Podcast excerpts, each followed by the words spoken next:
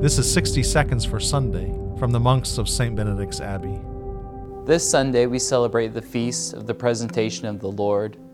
Here is a great mystery, a recapitulation of the whole story of the Incarnation. Christ calls us to share in his divine nature, to become sons and daughters of our Heavenly Father.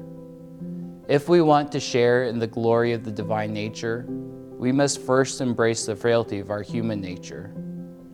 God offers us this gift of divine sonship without fail, but we must make this gift our own by letting go of our proud delusions of self reliance and abandoning ourselves completely to the loving care of our Father who made us for Himself.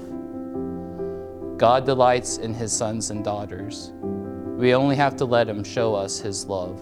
For more from St. Benedict's Abbey in Atchison, Kansas, see our website, kansasmonks.org.